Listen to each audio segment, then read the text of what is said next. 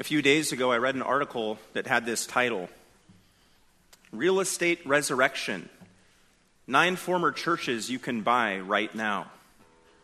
Well, as the title of the article suggests, it was all about featuring these nine physical structures uh, located throughout the United States, which used to be churches, but which are now on the market. Uh, these former church buildings are now being sold at cut rates so that the buyers can turn these buildings into whatever they want. Uh, for instance, there's, there's a church building for sale in St. Paul, Minnesota, an old brick church building. According to the article, it says a new buyer could decide to demolish the church built in 1952 to make way for a brand new structure. Uh, then there's the little church building in Westernville, New York, uh, of which it is said vintage items like the stained glass, repurposed beams, and a steeple with views were meticulously preserved. A, finished basement adds 1,400 square feet of living space and boasts a wet bar and a wood burning fireplace. But the line that really gripped me was this. When the author of this article, obviously trying to be witty and obviously trying to be punny, says this Some of the structures we have found have received glorious renovations They've been transformed from houses of the holy to fascinating family homes. However, a few of these churches are in need of divine intervention and will require a savvy buyer to resurrect them. Join with us as we sing the praises of these nine spectacular properties, all blessed by their past and sure to provide abundance in the future. Well, not only do these words reflect atrociously bad theology, they ultimately tell such a tragic story. See, each of these empty churches, empty church buildings, tells the story and a sad story of a church that has died. No more pastor, no more preaching, no more pulpit, no more Bible, no more members, no more attendees, no more resources, no more vitality, no more life. The stories only get sadder when we look across the pond to Europe and read stories of also former churches that have been turned into things like skate parks and bookstores and hotels and restaurants and nightclubs and bars. At the risk of stating the obvious, these churches are dead. Like, really dead. Like, dead, dead. But these aren't the only churches in the world that are, that are dead today. Churches, you see, die long before their former building gets put up on the market to sell in the real estate market, long before their building is profiled on HGTV. No, churches die long before they become skate parks or movie theaters or coffee houses. See, there are plenty of churches out there that have the lights on still, and the lawn is still being mowed, and the, the roof is still being maintained, people are still attending and a pastor is still preaching and offerings are still being made and programs are still being offered, but the church is dead. This morning, we're going to be looking at a church, Sardis, which was such a church. It was a hollow shell, it was a spiritual graveyard, it was a religious morgue. Everything appeared to be normal from the outside and on first appearance, but in reality, this was a dead church. A church that was still gathering, a church that was still collecting offerings, a church that we know from our text this morning was still checking the mail, but a church that was dead. Let's look at our text this morning, Revelation chapter 3, verses 1 through 6. God's word reads as follows To the angel of the church in Sardis, write He who has the seven spirits of God and the seven stars says this I know your deeds, that you have a name, that you are alive, but you are dead.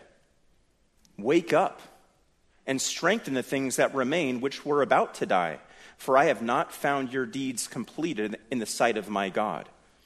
So remember what you have received and heard, and keep it and repent. Therefore, if you do not wake up, I will come like a thief, and you will not know at what hour I will come to you. But you have a few people in Sardis who have not soiled their garments, and they will walk with me in white, for they are worthy. He who overcomes will thus be clothed in white garments, and I will not erase his name from the book of life, and I will confess his name before my Father and before his angels. He who has an ear, let him hear what the Spirit says to the churches. Now, to give you a reminder of some of the context here, the, the words I've just read, like those contained in the other six letters, were written sometime toward the end of the first century AD, or right around the year 95. And during this time, it was not easy to be a follower of Christ, no matter where you lived. See, at this point in history, Christ had been rejected and crucified. His followers were being persecuted, and each of his apostles had been killed, with one exception John. As of the writing of this letter, John, the last living apostle, was a very old man. An old man who was spending his 80s not visiting the grandkids, not touring the eastern seaboard in his RV and checking items off his bucket list, but rather he was spending his 80s in this unforgiving labor colony on this desolate island called Patmos, breaking rocks, toiling to the point of exhaustion, with little food, little shelter, and little relief. And why? Well, for no other reason but his allegiance to Jesus Christ as Lord. And no other reason but his refusal to acknowledge anyone else including the emperor and any other so called God of the day, as Lord. And as we've seen in this series, while John was laboring there on Patmos, laboring and sweating and toiling, it was then that he received this vision from the ascended Lord of glory, Jesus Christ, the most extensive vision of future events that's ever been given. All of which we now hold in our hands in the book that we know as the book of Revelation. And in the beginning chapters of this book, specifically chapters 2 and 3, we have these seven letters, what we've called postcards, uh, written to seven real churches in this time that were attended by real people, real blood bought sinners, led by real pastors who had been called to shepherd real flocks, who faced real problems and real struggles and real circumstances, not only in their communities, but right there in the church. So far, we've looked at four of those churches, all of them encapsulated in Revelation chapter 2. We've looked at Ephesus, the church that was doctrinally orthodox, but which had lost its first love. We looked at Smyrna, the dear suffering saints in that church. We looked at Pergamum, that church that had compromised with the world by letting false teachers, namely the Nicolaitans and the Balaamites, into their midst. We looked at the Thyatirans, who were tolerating false teaching and immorality in their midst, brought by that woman Jezebel, by allowing those elements to stay. The church we're looking at this morning is the fifth church, the church at Sardis.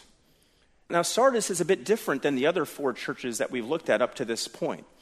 See, in, in, the first four letters to the first four churches, Jesus didn't say only good things to those bodies of believers, but he at least had something good to say to each of them. Not to the church at Sardis.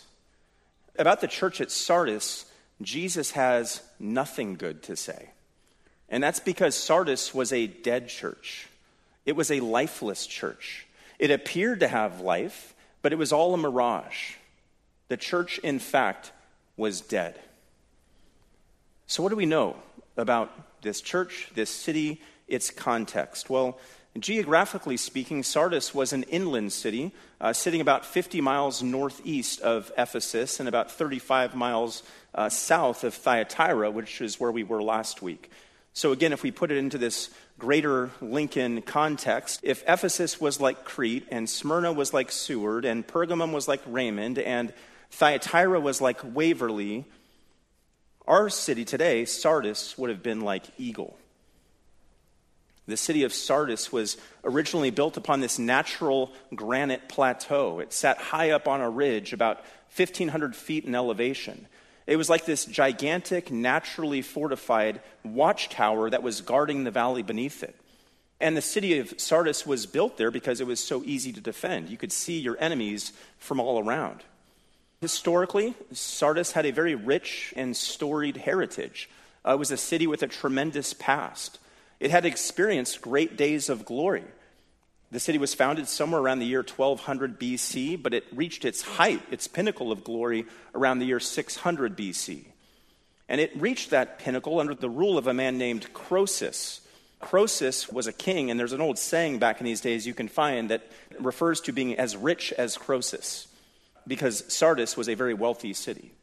Sardis had natural gold reserves in the rivers surrounding it, and, and Sardis also was very involved in the, the dyeing of garments and wool. So they had a dual stream of income coming in gold and the garment industry. It was a, a wealthy, wealthy city historically. So here sits this city, Sardis. It's in peak form in terms of its wealth and its industry. It's in peak form in terms of its leadership and its prestige. And it's literally sitting on this peak, this granite edifice that protects it from invaders and intruders. But then, as we lead into the years leading up to the birth of Christ, we see that this city started to experience some real difficulties. See, this, this once proud and impenetrable city eventually found itself hit with various issues and difficulties. It was twice conquered militarily leading up to the birth of Christ, uh, once in 549 BC and again in 195 BC. And just as it was picking itself up off the ground from the, those military defeats, it was hit by a massive earthquake in 17 AD, which reduced this city to rubble and required a total rebuild. See, it turns out that wars and earthquakes are pretty expensive, so Sardis was not quite the economic powerhouse it once had been. And then to make matters worse, by the time Jesus, in around the year 95 AD, addresses this church here in Sardis, like many other cities that we've covered, it had become a hotbed of false worship. First, the city was engaging in the worship of Caesar, the old emperor cult. Also, the city was engaged in the worship of Artemis, Diana, and, and had erected a massive temple to worship her. And third, the city was devoted to the worship of Cybele, who was a local goddess of nature who is believed to possess special power about over restoring the dead to life. And we also know that there was a church in Sardis, hence the letter that we're reading this morning addressed to this very church. And what do we know about this church? Well, we know of the church's existence primarily because of the existence of this letter. We also know from Acts 19:10 that there would have been some point in time as the gospel was reaching all of Asia Minor that it eventually would have landed on and, and settled there in Sardis. Uh, we know of a man named Melito, M E L I T O, of Sardis, who was a pastor in this city in the second century AD, who we believe actually wrote the first commentary on this very book, the book of Revelation. Other than this, we actually have very little direct information from the scriptural account itself to build out a real complete profile of this church. There's no mention of persecution against this church, though there certainly, given the context, could have been some. Uh, there's no mention of bad theology or false teachers, though in this era there likely was some. Uh, there's no mention of any compromise with the world Though, again, in this climate, there could have been some. And there's no mention of any sin. Though, certainly, because this church was comprised of sinners, there was some. But simply put, the church at Sardis, I've said it already, was the church to which Jesus had nothing good to say. He didn't have anything nice to say, so he didn't say anything. As one commentator notes, this church had become a a model of inoffensive Christianity. It added nothing to the society around it. Its light was so dim that it couldn't even penetrate the darkness of the city there in Sardis. It was the church that was accomplishing nothing for the glory of God. Just as the city had declined politically, apparently the church in Sardis had declined as well. It was now in this degenerating, rotting condition. Its vitality and its power were gone. It had ceased to matter. It had had its heyday, its glory days, but those days were now gone. The church still had money in the bank, but it was full of dry bones. It had full coffers, but it was a religious coffin. It had, no his- it had history, but it had no future. Nevertheless, this was a church. And it was a church that Jesus loved and a church that Jesus died for, and a church that apparently Jesus felt the need to address. with all of that as background, let's get back into our text, Revelation 3 1, starting with the familiar line here at the head of the letter to the angel of the church in Sardis, write. At this point, I've preached so many of these letters, I think any one of you could come up and preach the first part of this message because you're going to hear what I've said in the last few sermons that this word angel here is a transliteration of the Greek word angelo. And that, that word angelo simply means, translating it straight across, messenger. And in the context of these seven letters, including this letter that Jesus is addressing to these churches, these messengers would have been those who are the leaders of the churches, what we would call the pastors of the churches. And so, in a, a fair and an appropriate render, rendering of this opening address here at the head of verse 1 would be to say, and to the pastor of the church in Sardis, write. And then, as he does in each of these letters, after identifying the one to whom he is writing, our Lord notes something unique about himself, something he wants this church and by extension us to know. He says, as we read on, he who has the seven spirits of God and the seven stars says this. He, that's Christ. Christ is the one who has the seven spirits of God. Christ is the one who has the seven stars. And what do those terms mean? Well, we've actually covered both terms in the sermons I've already preached here out of Revelation 1, but it would be helpful to briefly review. The seven spirits of God harkens back to Revelation 1 4. In fact, why don't we turn our pages back to, to Revelation 1 4 so we can see what this means. Revelation 1 4. John, to the seven churches that are in Asia, grace to you and peace from him who is, and who was, and who is to come, and from the seven spirits who are before his throne.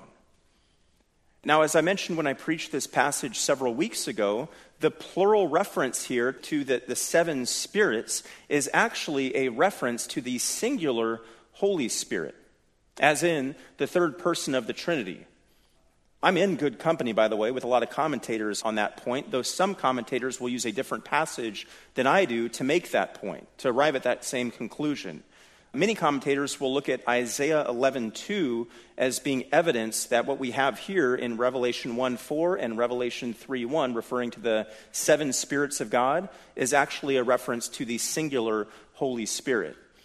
But as I mentioned in a sermon I preached on July 3rd of this year, a better place, I believe, to go to make that case exegetically would be Zechariah chapter 4, verses 5 and 6. We're not going to turn there just now in the interest of time, but I direct you to our website, ihcc.org. Find sermon number JRS2, and you'll find all my reasoning for why Zechariah 4, 5, and 6 will give you that, that basis for concluding that this is the Holy Spirit being referred to.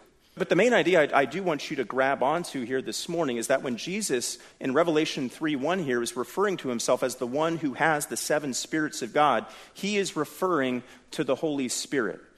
God the Son has the Holy Spirit. He possesses the Spirit. He has the fullness of the Spirit. It was the Son, after all, who, along with God the Father, sent the Spirit. John 15, 26. Jesus there says, When the Helper comes, a reference to the Holy Spirit, whom I will send to you from the Father, that is the Spirit of truth who proceeds from the Father. Or Romans 8, 9. Paul here says, You are not in the flesh, but in the Spirit, if indeed the Spirit of God dwells in you. But if anyone does not have the Spirit of Christ, he does not belong to him. See, these texts are teaching us that God the Holy Spirit proceeds from God the Father and God the Son. The Holy Spirit then proceeds from Christ. So it is right to say, as Christ does here as he addresses this church at Sardis, that he has the Holy Spirit. He has the seven spirits of God. But next in verse 1, it says that he also has the seven stars. And, and that's a reference back to Revelation 1:20, which says that the seven stars are the angels of the seven churches. And as we've already seen, the angels of the seven churches, I would say, are the pastors of those churches. So Christ, the one who possesses the fullness of the Spirit, also holds the leaders. the ministers, the pastors of these churches in his right hand. Now, why go through all this labor and explanation? There's apparently a relationship here between that the Lord is drawing between him mentioning the Holy Spirit and the pastors of this church or the pastor of this church in one breath. And what might that relationship be? Well, I think a reasonable conclusion to draw from this church and all that was going on in this church is that starting at the very top with its leadership, they had started to look inward to themselves for power and wisdom rather than relying upon the Spirit of God to lead and to guide them. See, this was the church that, like many Bible churches in our day, was autonomous in the worst sense of the term in that they were disconnected from the power of God's Spirit, which He offers through the ordinary means in which He operates today. See, this was the church, like many churches in our day, which had forgotten that it is the Spirit of God, Romans 8 11, who gives life to our mortal bodies. This was the church that had forgotten that it is the Spirit who is in us, 1 Corinthians 6 19. This was the church that had forgotten that it is the Spirit Romans 8:14, who leads believers. This was the church that had forgotten that the Spirit of God produces spiritual fruit in us. Galatians 5 22 and 23. This was the church that had forgotten that it is the Spirit who distributes gifts to members of the body of Christ. 1 Corinthians 12 11. And this was the church that had forgotten that it is the Spirit of God who promotes unity within the church. Ephesians 4 3. See, the church at Sardis, as they sat under the leadership there, had apparently ignored or at least minimized the ministry of the Spirit. They no longer felt the need to pray or to open their Bibles or to serve or to witness or to engage in any of the other basic spiritual responsibilities that a spirit indwelt follower of Christ engages in. Now, note, everyone who had trusted in Christ there in Sardis had this Spirit. But because this church was no longer truly spirit led, it was anemic. This was a church that was sputtering. This was a church that had run out of gas. This was a church that had stalled out. Now, I always have to come back around to, to make this observation. And it's this that a church, any church, whether in Sardis or in Lincoln, is a sum of its parts. That, that was true of the dead church there at Sardis. It, its deadness was a reflection of the deadness of its members. And at the same time, that's true of our church here as well, Indian Hills. That as a church, we reflect who we all are individually as Christians. And I'm guessing there might be some of you here this morning who are thinking, wow, as, as he's talking about this church at Sardis, this guy is perfectly describing my own Christian life. I'm tired. I'm weary. I don't know how much longer I can go on. I'm running out of gas. I don't know if I'll be able to push across the finish line.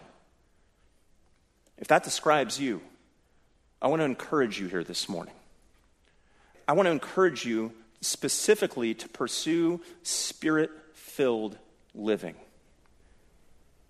And by that, I don't mean anything crazy. I know in Bible churches like ours, when somebody talks about being spirit filled or spirit led, the elders might rush up and tackle the preacher. Don't worry, I'm not talking about speaking in tongues. I'm not talking about prophesying. I'm not talking about looking for an, or hearing an audible voice from heaven. I'm not talking about gold glittered Shekinah glory clouds enveloping the pulpit. None of that. No to pursue spirit filled living, first of all, means to know what Scripture teaches about how the Holy Spirit functions in the lives of believers today. And then it is to be committed to live in subjection to the Holy Spirit for you as He has revealed that will in His Word. Let's start by discussing or describing some of the basics about what the scriptures teach about how the Holy Spirit functions in the lives of believers today. We'll call this Pneumatology 101. First, the Spirit of God comes to live in you the moment that you put your faith in Jesus Christ. At that point, at the moment of conversion, you get all of God's Spirit that you're ever going to get, and all of God's Spirit that you're ever going to need. At that point, the moment that you repent and believe in the gospel, you are indwelt by the Spirit, and you are sealed, Ephesians 1:13 says, with the Holy Spirit of promise.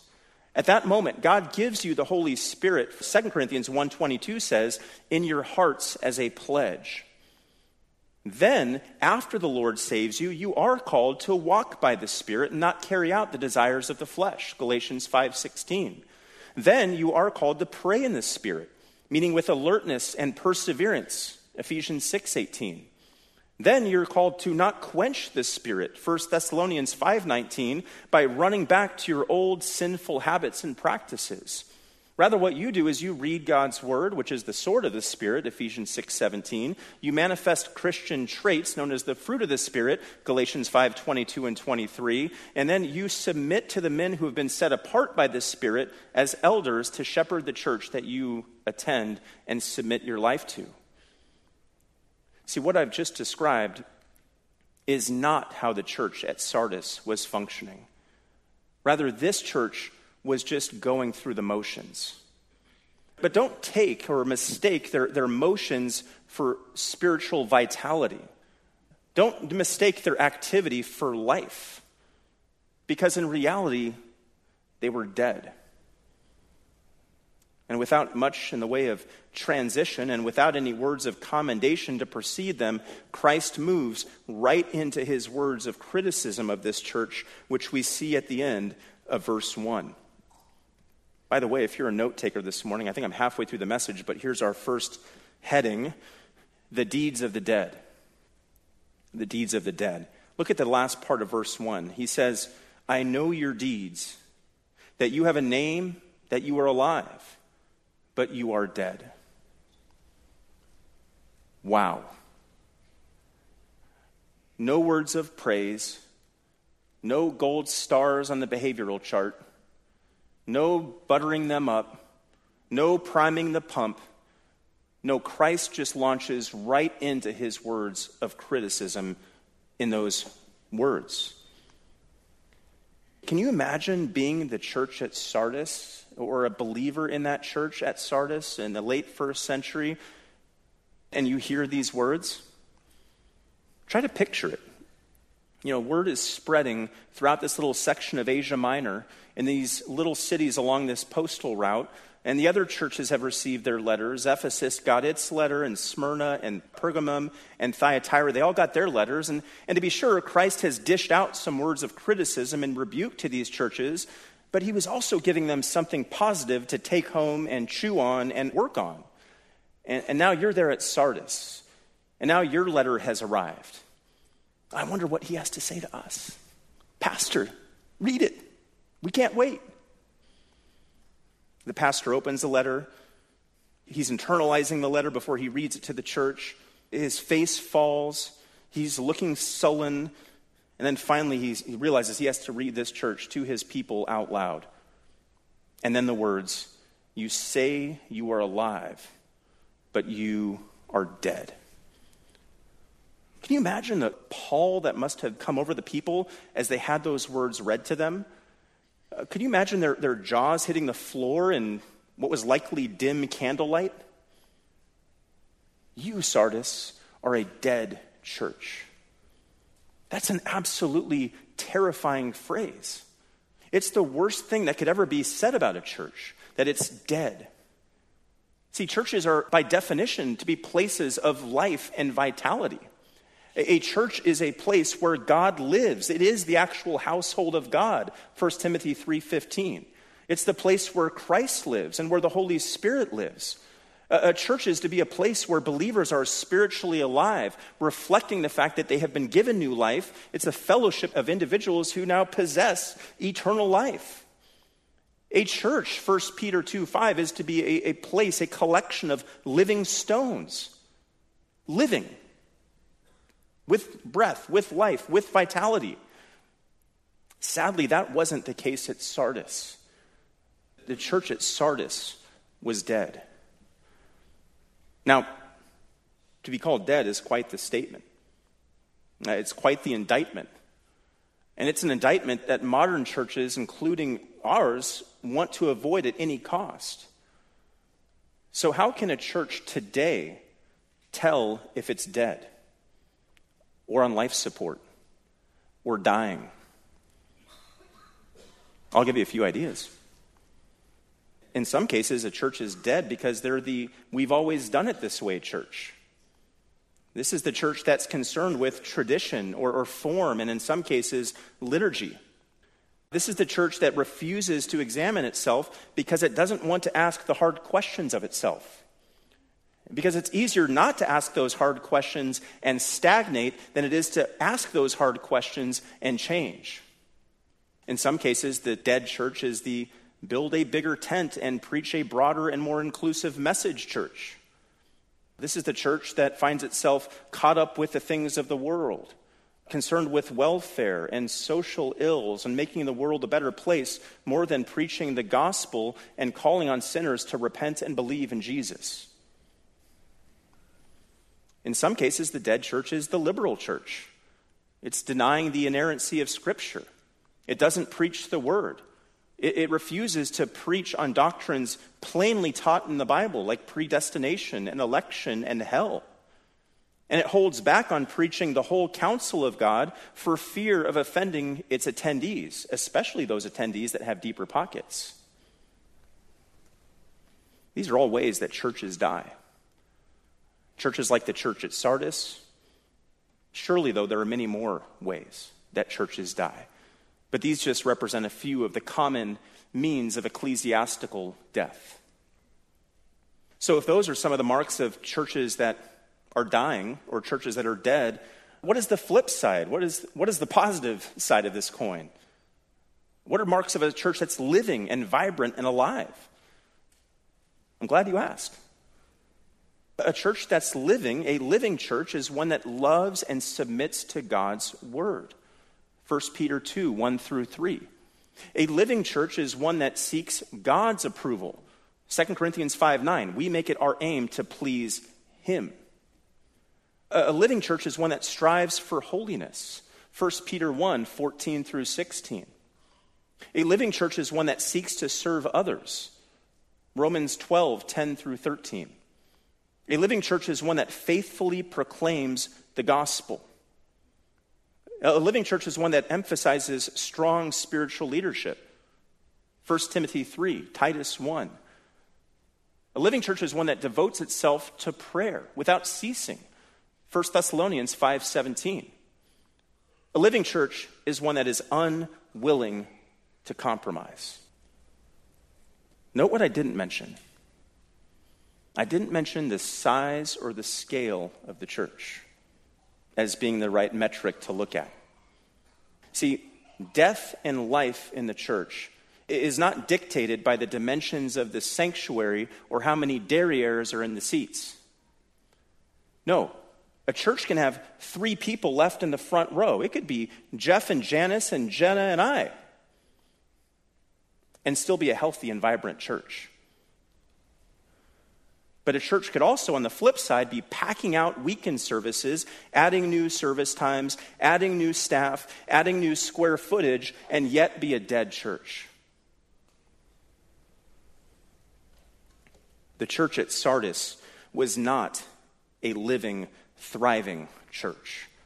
The church at Sardis was a decayed and disintegrated and dead church. In the words of Christ here in verse 1, you have a name that you are alive, but you are dead. This was a church that was full of unconverted people. People who were yet dead in their trespasses and sins, as Ephesians 2 1 says.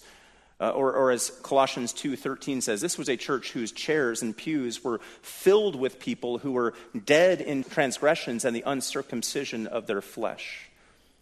This church was going through the motions. It appeared to have life, at least to the watching world. But in reality, it was an empty shell, a lifeless husk, a spiritual corpse. Putting it in our context, the doors to this church were open, but the hearts of its people were closed.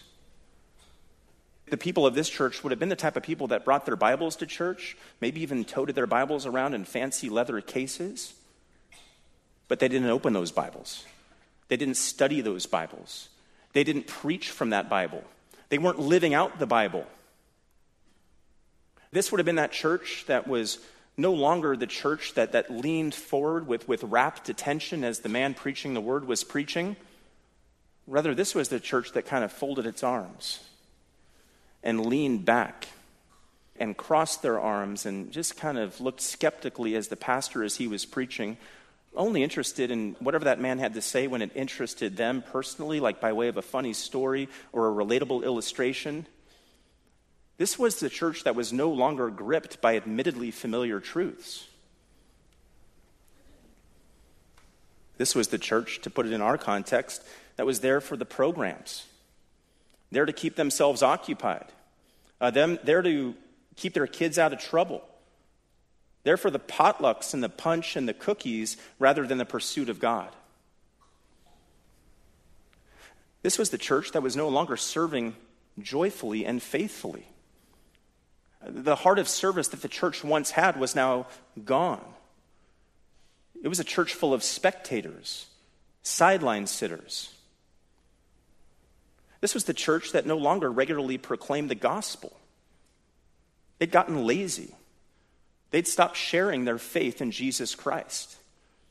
Now they were using these throwaway, trite lines like, I just preached the gospel with my life as opposed to pleading with sinners verbally and passionately to repent and believe in the gospel. The good news had become old news to them, which, as an old pastor of mine once said, is bad news. This was the church whose regularity in prayer was at an all time low. You know, they were dribbling out a few prayers over pursed lips. Come, Lord Jesus, be our guest. Matthew, Mark, Luke, John, bless the bed that I lay on. But they had long stopped regularly and from the heart communing with God through prayer. They had long killed off the prayer meeting. This was the church that was no longer actively pursuing holiness, no longer striving for Christ likeness. They found themselves now affirming things that 20 years ago they could never believe they would have affirmed. Uh, they would have found themselves allowing things that 40 years ago they never would have allowed. This is the church that was no longer concerned with what the Lord thought about their church. Instead, they were seeking the approval of man, seeking the approval of the community, seeking the approval of the local leaders, toning down, taming, and ultimately defanging the Word of God. This was the church that had shown itself to be hollow and hypocritical.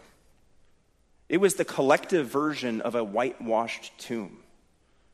Uh, the church at Sardis was like the ghost ship that's portrayed in Samuel Taylor Coleridge's Rime of an Ancient Mariner, with dead men rowing the oars and steering the ship.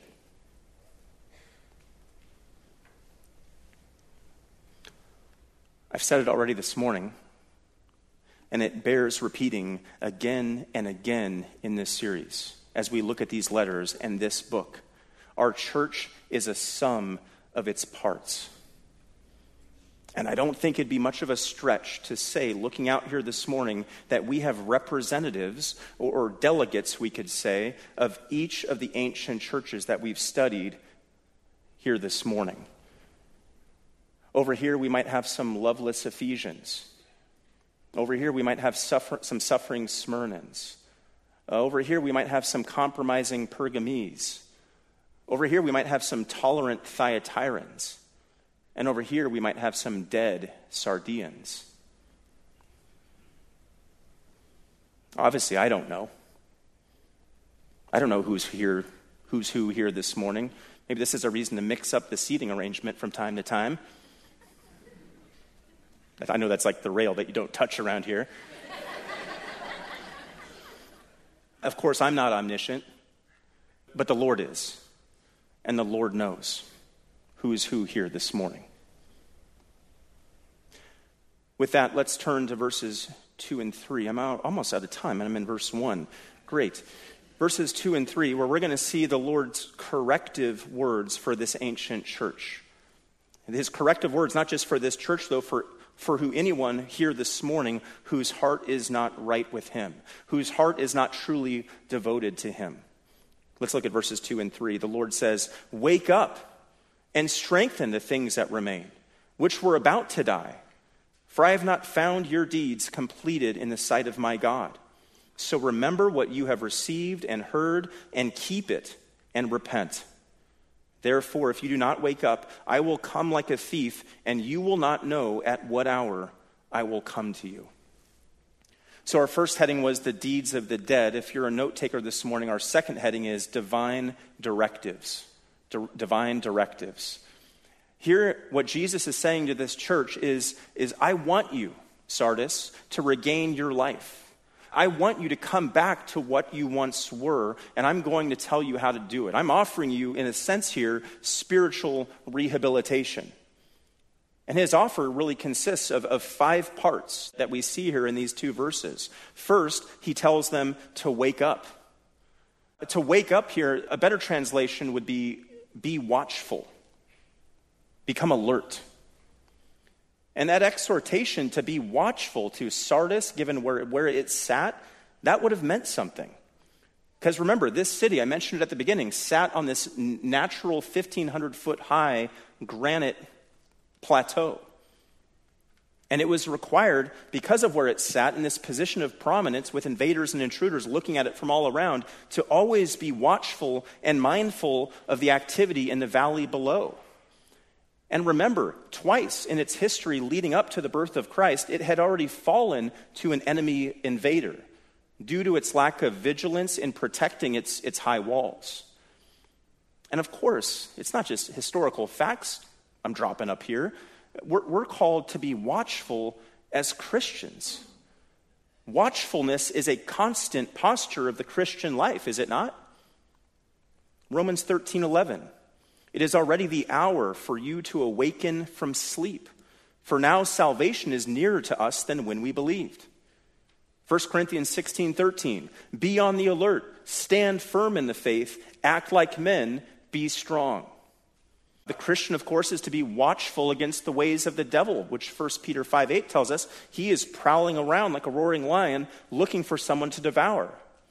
Uh, the Christian is to be watchful against false teachers. Acts 20, verses 29 through 31, Paul's address to the Ephesian elders there.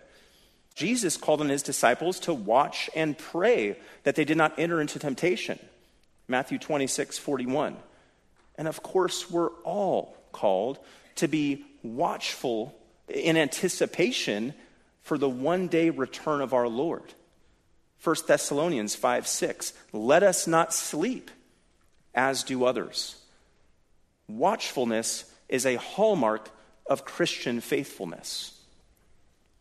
Now, our text here this morning doesn't tell us how this church at Sardis had fallen into their spiritual slumber. It just tells us that they had. And what Jesus here is doing is telling them to snap out of it, to come alive, to wake up and see what a sad condition they were in, and, and once they had woken up, to remain watchful.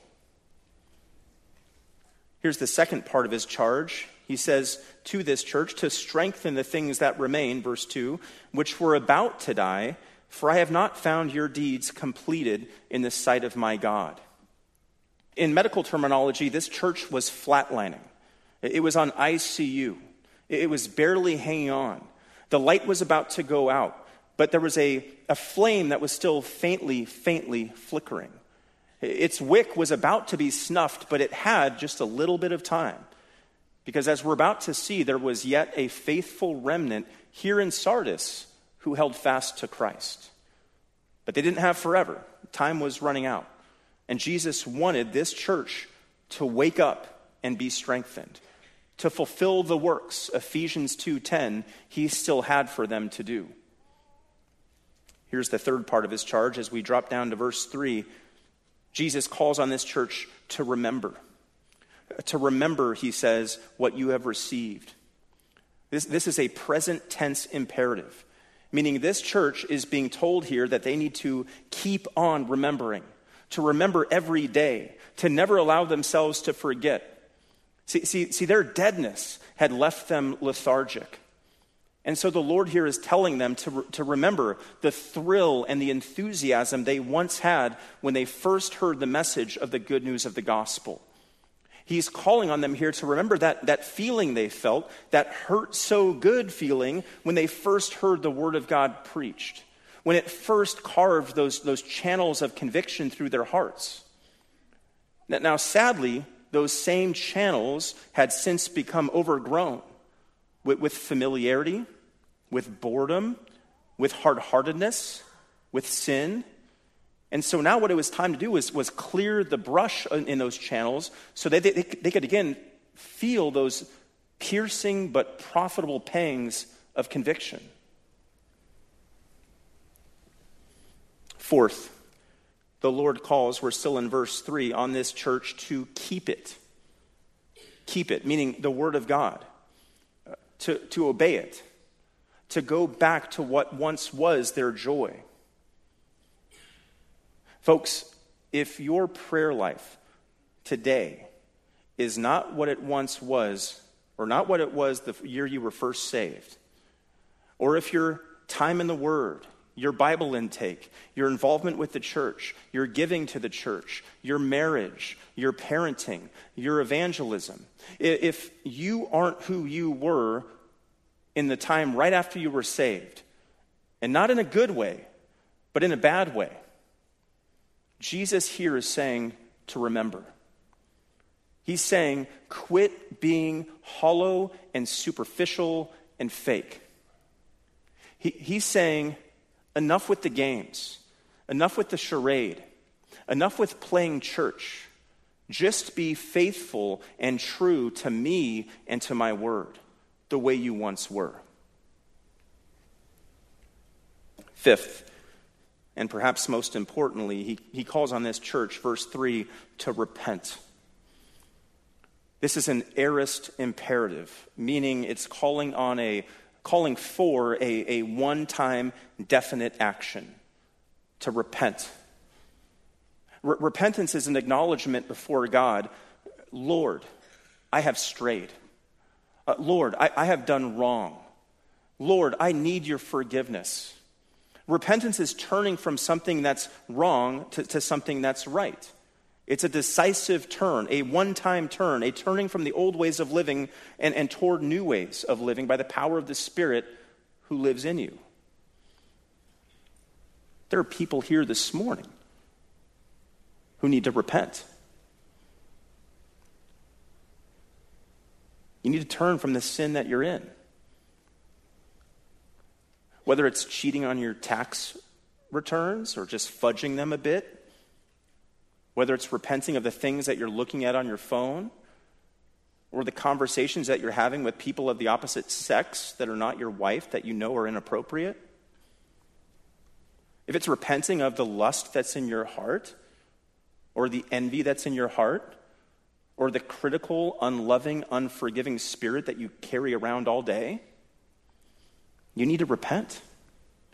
And you need to resolve to walk in a manner worthy of Christ and his gospel. The Lord here is being brutally honest and quite direct and straightforward with the church at Sardis here, as he is to all of us as we read from his word. And now here come the consequences. Here comes the or else statement at the end of verse 3. He says, Therefore, if you do not wake up, if you don't heed those five things we just went through, I will come like a thief, and you will not know at what hour I will come to you.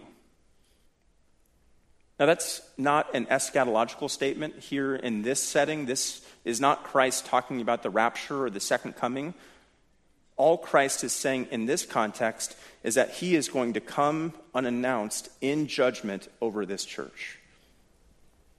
And that picture of him as uh, coming as the thief in the night, it always, whatever context you see those words in Scripture, it always has the idea of imminence and, and imminent judgment. Christ is going to be arriving on this church's doorstep, there in Sardis, unannounced, when they least expect him. They'll be doing their thing, going through the, the motions of busyness in the church and church activity, Sunday morning and Sunday night and Wednesday night. They're going to start a new ministry year. Maybe they call it Adventure Club and Titus Tuesday. Maybe they dunk the pastor at fall kickoff. They're just kind of doing their thing, and that's when he'll arrive. That's when he'll put out their candlestick once and for good to bury them and to put this dead church in the grave.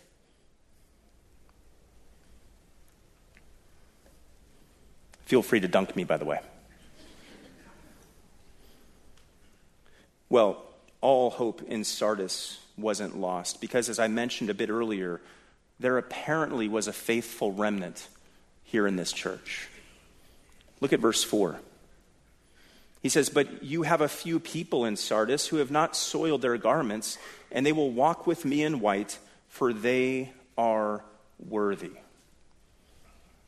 If you're taking notes, our, our final, our third heading is devoted disciples. Devoted disciples. See, while Jesus had nothing positive to say to this church in terms of the good that they were doing, because he is good, he actually gives them this sliver of hope to hang on to. See, there apparently were some in this church who were true believers, who had not soiled their garments, spiritually speaking, by falling into sin. The Greek word for soiled, moluno, means to stain or to defile or to smear or to pollute. And it's a word that would have been very familiar to these people here in Sardis because of the city's familiarity with the wool dyeing industry and their work in the garment industry. And we know that garments symbolize character in Scripture. Isaiah 64 6, speaking of us in an unregenerate state, for all of us have become like one who is unclean, and all our righteous deeds are like a filthy garment. Or Jude 23 says, Save others, snatching them out of the fire, and on some have mercy with fear, hating even the garment polluted by the flesh. There was a faithful remnant here in Sardis, just as there was in, in Sodom, just as there was in Israel, uh, just as there are in many dying churches today. And this believing remnant here in Sardis is pictured here in verse 4 as walking with Christ in white. And the white robes that they're described as walking in, those picture the, the righteousness of the spotless lamb that's been imputed to them. Their sin has been scrubbed away, their debt has been paid. Isaiah 118, though your sins are like scarlet, they will be as white as snow. Though they are red like crimson, they will be like wool. And these words, walking in white, describe having been washed and having been pardoned and having been saved. They describe the faithful and holy living that this righteous remnant was now committed to living. See, the faithful few in Sardis were the ones like James 1:27 describes who were unstained by the world. They had not fallen into pagan impurity. They were not engaged with the sinful practices of the culture. They had not bought into the lies and the deception of Satan and the world. And with that, knowing that there's this remnant in Sardis, we turn to verse 5. As he does in each of these, these letters or these postcards, the Lord gives these words of promise and assurance to those who overcome, to those who conquer which we have seen in previous messages, simply refers to what 1 John 5 5 says, believing that Jesus is the Son of God. That is the overcomer, that is the conqueror. To those overcomers, to those conquerors, Christ gives them these three promises. See if you can find them in verse 5. He who overcomes will thus be clothed in white garments, and I will not erase his name from the book of life, and I will confess his name before my Father and before his angels. The first assurance Christ gives here, the first promise he gives them, is that they will be clothed in white garments. In the ancient world, white garments were worn for festive occasions like weddings. And we know that all true believers in Christ will wear their white garments on a future day on an event that we know as the marriage supper of the Lamb in Revelation 19 7 and 9. The white garments described here will display outwardly that the believer has been saved from their sin and is now cloaked with Christ's perfect and inherent righteousness. Here comes the second promise from Christ. He says that all, uh, and I will not erase his name from the book of life. For those who overcome, those who conquer, those who believe in the name of Jesus Christ, he is saying quite simply, they will not have their names erased from the book of life. The book of life is God's book in which he keeps the record of all those who have eternal life. We see it referred to in Philippians 4 3 in the context of Paul sort of mediating and describing the brewing conflict between Euodia and Syntyche. Uh, we see the book of life mentioned in Revelation 20, verse 12. There it says, I saw the dead, the great and the small, standing before the throne, and the books were opened, and another book was opened, which is the book of life. And the dead were judged from the things which were written in the books according to their deeds. That's saying that the dead the unconverted will be judged by books that keep a record of their sin. But the Christian's name is in the book of life. So, if you have believed in Jesus Christ as the Son of God, if you are that conqueror, if you are that overcomer, you will not only be clothed eternally in white garments, but when you die, you have assurance that your name will never be erased out of the book of life. It's been etched in heaven by the divine finger of God, and it will never be erased. Here's the third promise from Christ. He says, And I will confess his name before my Father and before his angels. Christ here is saying, if, if you overcome, if you conquer, if you believe that Jesus Christ is the Son of God, I will personally confess your name before my Father and his angels. And that harkens back to what the Lord said during his earthly ministry. In Matthew 10 32, he said, Whoever confesses me before men, I'll confess before my Father who is in heaven. Point being, Jesus is forever true to the one who is true to him. And then comes this final word, and this will be the last word for this morning. I'm out of time, and the Lord should get the last word where in verse 6 he says, He who has an ear, let him hear what the Spirit says to the churches. See, the Lord here is saying, Are you listening? Are you processing this? Is it sinking in? Or are you dozing off? Are you heeding what I'm saying? And that's the final word for this morning. That is the final word. Are we listening? Do we have attentive ears to what the Lord is saying to us here today? And are we willing to listen to what he's saying, not only to the church at Sardis, but to the church at 1000 South 84th Street?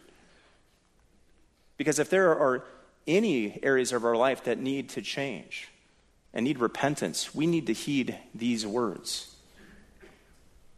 Are we going to, individually and as a church, borrowing from what he says here in verses 3 and 4? Are we going, if we need to? Are we going to wake up? Are we going to strengthen the things that remain? Are we going to remember what we've received? Are we going to keep it, meaning the word? And if there are any areas that we need to repent, are we going to do so? Let's pray. Our great and mighty God, we give you thanks again this morning for this time in your word. It's always a feast, it's always rich. Your word is profitable and true, compelling and convicting and comforting all at once. We give you thanks and praise for the, the, the, faithful ministry you've allowed us to do as a body of believers for so many years and decades. But at the same time, as we read these letters from you through Christ to the church at Sardis, and by extension to us, we have to humbly acknowledge that there may be areas in our church, and by extension, our lives individually, where we need to grow, we need to change, we need to remember, we need to repent, and we need to honor you more faithfully than we have been up to this point.